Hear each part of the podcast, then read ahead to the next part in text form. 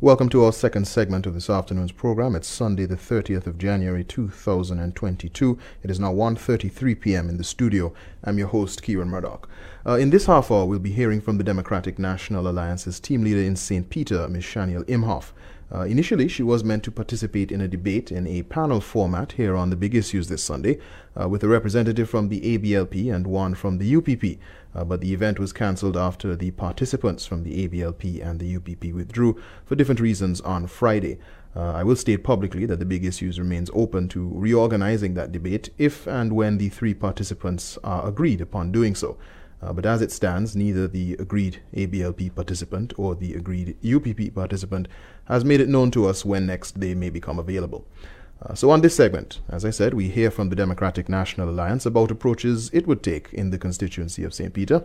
And later on in the half hour, we'll also discuss the nature of our political discourse here in Antigua and Barbuda, and we'll ask the question of why it is often rare for opposing parties to meet each other for frank and honest discussions in a public forum. Uh, Ms. Chaniel Imhoff, as I said, the Democratic National Alliance's team leader in the constituency of St. Peter. She joins us on Zoom, and we're happy to have her with us this afternoon. Uh, good afternoon to you, Ms. Imhoff. How are you doing? We'll have to unmute your microphone there. Good afternoon, Thank you so much for having me. I am Sorry to pause you, Ms. Imhoff, but we're very, very much barely hearing you. Almost not at all. You're very, very low. Is that better? Ever so slightly. I'm not sure if you. Um, okay increase your Is that better? Yes, much clearer now. Much clearer. Thank you so much. Excellent.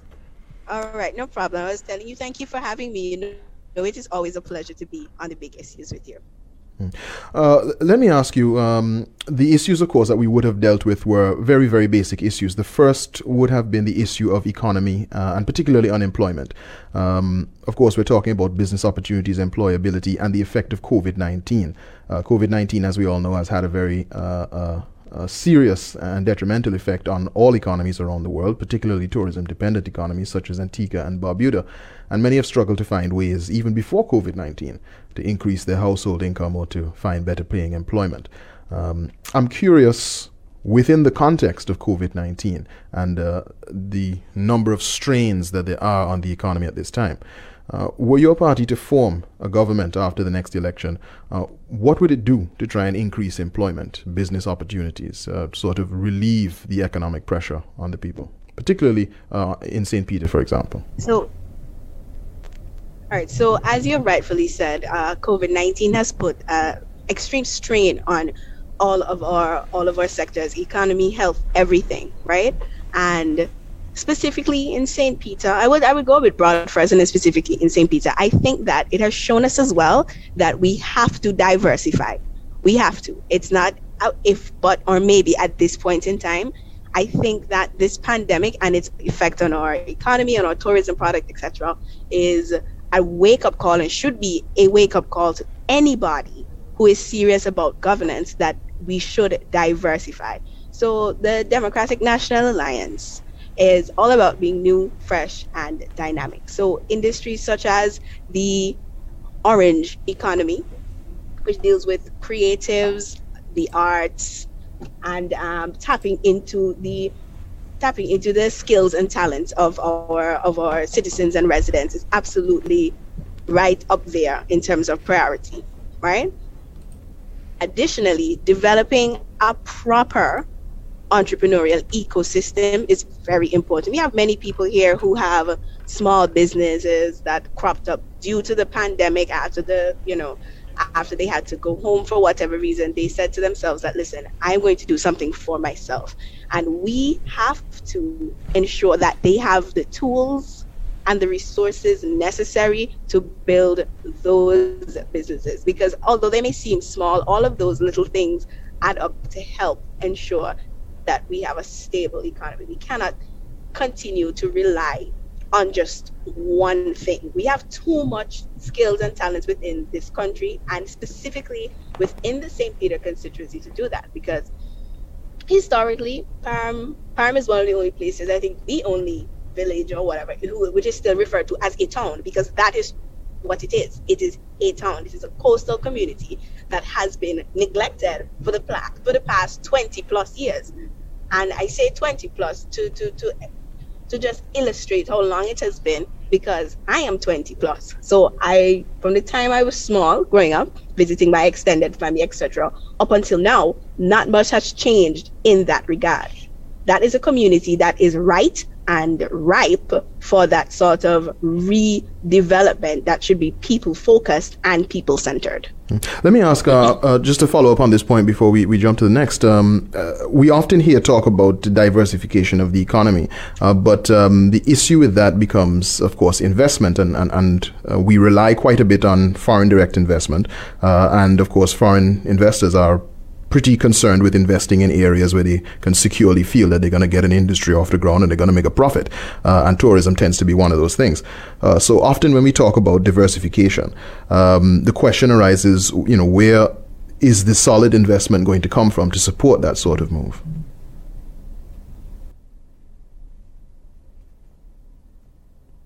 Ms. Imhoff? Is, is that for Chaniel or Imhoff? That's that's that's, that's for you, Miss Imhoff. That's Are for you- you, Miss Imhoff. You- Are you hearing me? Yes, I am. You got the question? Excellent. Um, could you repeat for me? You went dead for a second. Sorry about that. Um, might have been a, a technical issue. Um, no, the investment. I was saying um, we often rely on foreign direct investment, and, and in terms of tourism, that is an area which foreign investors are uh, often m- more comfortable getting into, more assured that they will see a return um, on their investment. Uh, so when we talk about diversification and broadening the base of our economy in terms of expanding other industries, the question arises: where will the investment come from? And whether or not foreign investors will be open to investing in other sectors of our economy. That's where we create sectoral linkages, Kieron. Um, and it's important to note that we're not saying, you know, we're going to do away with tourism because a lot of persons like to latch on that and say, oh, so what are you going to do then? That is not the case. Diversity means having more than one. And in having that more than one, you create these sectoral linkages. So between tourism, agriculture, that same orange economy, etc. And the Democratic National Alliance has policies that will encourage alternative alternative industries such as TVET with right from within our from within our schools. Because many times people don't learn on the same level or they learn very differently, and we have to nurture those types of those types of learners from day one. And doing something like that will be will ensure that it's much easier for us to create these sectoral linkages to ensure that these investments um, have a proper return. Uh, on the issue of um, um, our physical infrastructure and our housing, that of course is a problem in many of our communities here in Antigua and Barbuda. To some extent, we inherited that situation historically, and to some other extent, we are responsible for not necessarily policing our, our development in the way that we should, uh, since we've been in control of our own governance. Um, uh, basic utilities, I mean, throughout every administration, water has been a problem, electricity is an on and off problem, um, affordable housing is something that successive governments have worked on in different ways, but um, many have not been fully and totally satisfied in, you know, the uh, uh, uh, extent to which uh, varied and affordable housing is, is, is made available through the cooperation with the public sector in Antigua and Barbuda. Um, that is. There was a lot of disturbance there. Sorry about that, folks. Uh, so the question is, what would uh, the Democratic National Alliance do in terms of affordable housing and improving infrastructure? Okay, so for affordable housing and improving infra- infrastructure, we have two we have two policies that I can that I can get into. We don't have a lot of we don't have a lot of time, so I'm going to try to be as brief as possible, right? So in terms of affordable housing, the DNA's housing policy is a three-tiered um, is a three-tiered policy. Deals with low income housing, middle income, of course, high income housing, right? And what that will do is it opens the housing market to everyone because our motto is prosperity. Our motto is prosperity for all, not just for some. Because many times, a lot of these housing projects, etc., they target a a specific um, we they target they target a specific demographic. The cost is not affordable for the average person. So we have to ensure that the average person who is not making as much as persons who are being targeted now are are also in the loop when it comes to that. Because at the end of the day, everyone cannot always be in the same position as everyone else. But as a responsible government, when it comes to basic needs like housing and infrastructure, we have to make sure that policies are in place and programs are in place to deal with the regular, everyday man. Now, when it comes to infrastructure and maintenance, because maintenance is maintenance is a huge thing that we don't take seriously here. We build something or we create something and we just leave it there. There's no maintenance, there's nothing like that. Now, one of the things that the DNA is extremely passionate about is decentralizing government through parish councils. Now, parish councils will be parish councils will be made up of persons within the communities, within the parishes, who have the capabilities to ensure that these things get done. Because right now, people are people are fed up of throwing up water to bathe. I know I definitely am. Driving, you have to get a whole dump truck to drive out of your yard. I mean, it's it's it's frustrating. And at some point we have to realize that the systems that we have are broken. But what can we do to fix them? We as people have to be the ones to drive this home and to ensure that we make these parish councils work for us. Because that that that takes away that power that those MPs have to say, well, two days before election, I'm going to fix your road. I hope you're going to vote for me. No, those are things that you should already be doing. So by doing that and ensuring that these these these basic facilities like infrastructure, street lighting, street naming, house numbering, small things like that that really do actually matter to a lot of people are put in hands, put in the hands of people who actually care, who are actually affected by it, and who are non-politically affiliated. So the work actually gets done. It's not about votes and doing anything just to appease anyone anymore. We are encouraging persons to be a part of parish councils, become parish councillors, up your leadership skills, up everything, because at the end of the day, the more qualified and skilled people we have running anything in this country, the better it is for everyone involved. Uh, and my very last uh, uh, question to you directly uh, would have been um, uh, very briefly on the issue of community development, just to, to get a sense of uh, what sort of perspective you have of community development, particularly, let's say, for example, in St. Peter, um, in terms of you know the level of civic and, and, and private sector involvement in different groups, different organizations that sort of work cooperatively uh, for the betterment of the community. Um, are you satisfied with the level of community development in St. Peter, and you know what would you want to do there? Can I, can I say something? Yeah, sure, Carl. Go ahead. Can I say something just before uh, Mr. Imhoff answers this question? Uh, you know, I, I really could not let this opportunity pass without offering what I think is a bit of a, a slight bit of a scolding, but also a bit of an encouragement for us to really take the idea of political debates and political discussion in this country more seriously. I think these are very sensible, very appropriate, and very logical questions to ask the candidates in any election cycle. Um, Ms. Imhoff is clearly holding her own and, and, and delivering uh, her party's policies quite clearly. And I think a real opportunity was missed to hear from the other other political parties, the other perspectives, um, and to have a real serious engagement.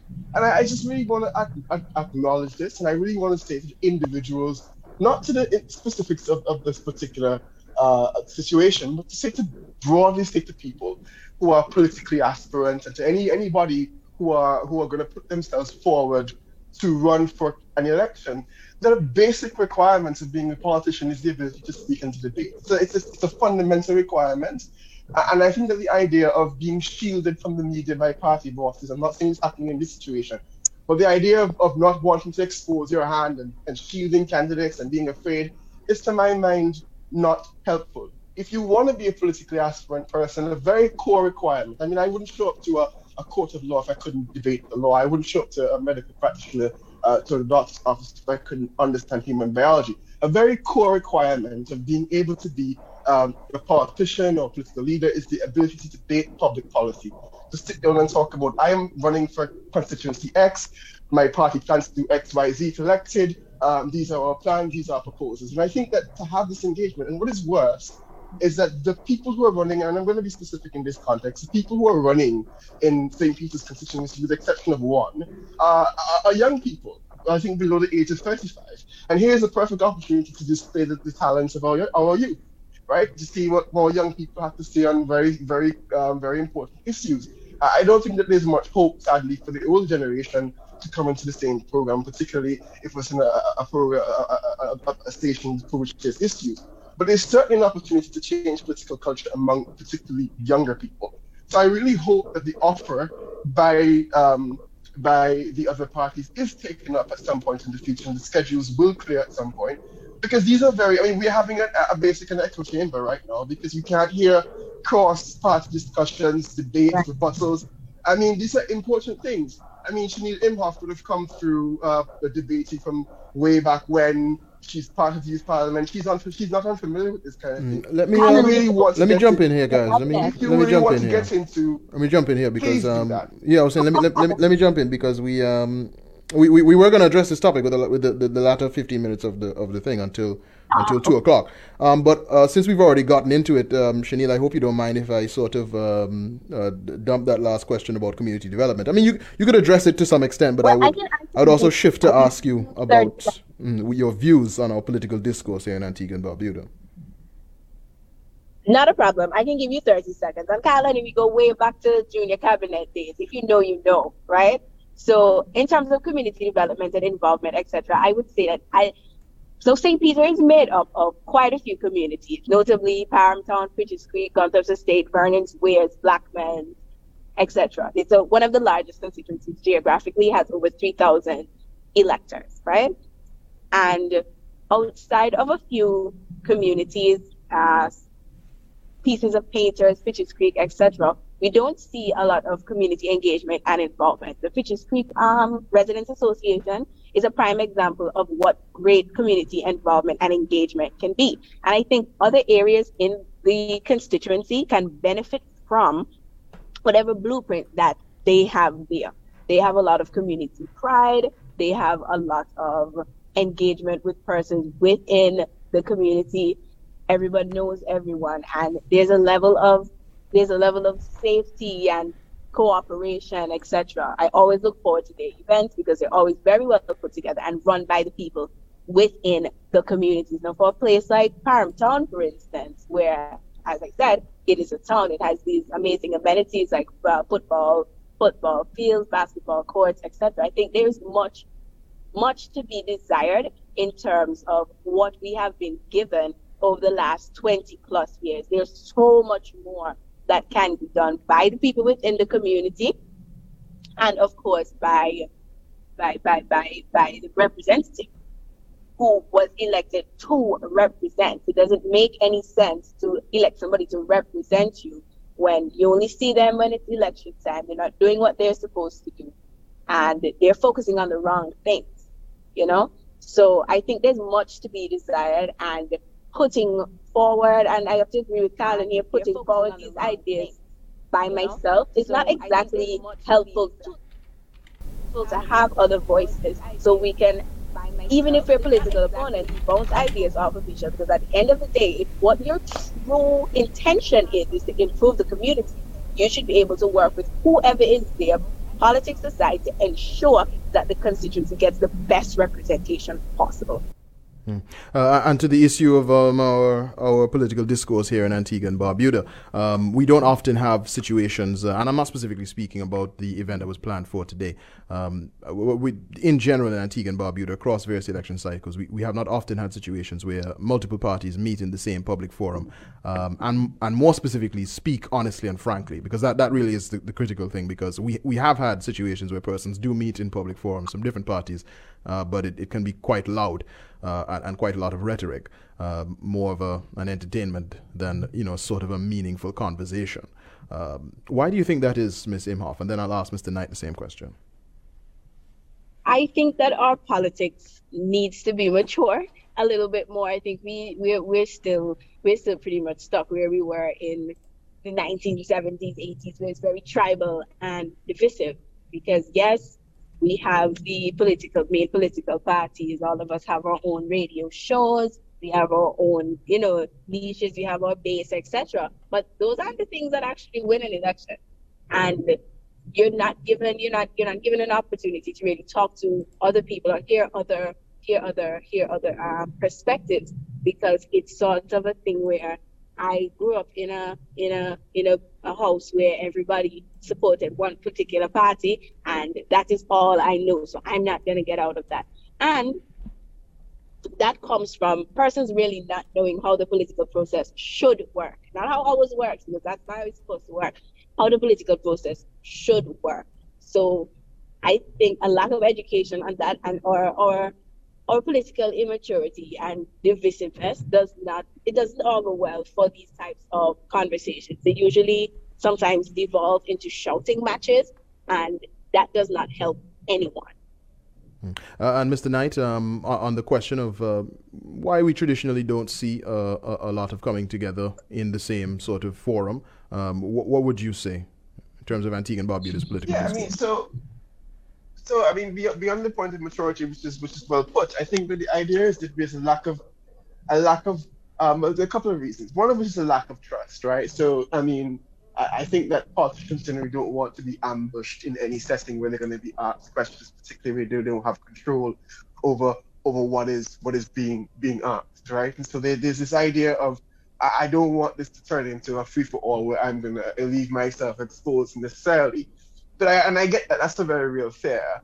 Um, but the idea of also you know exposing your hand too early, giving your opponents a leg up, you know, I have been you know part of a, a, team that put together a debate in this country.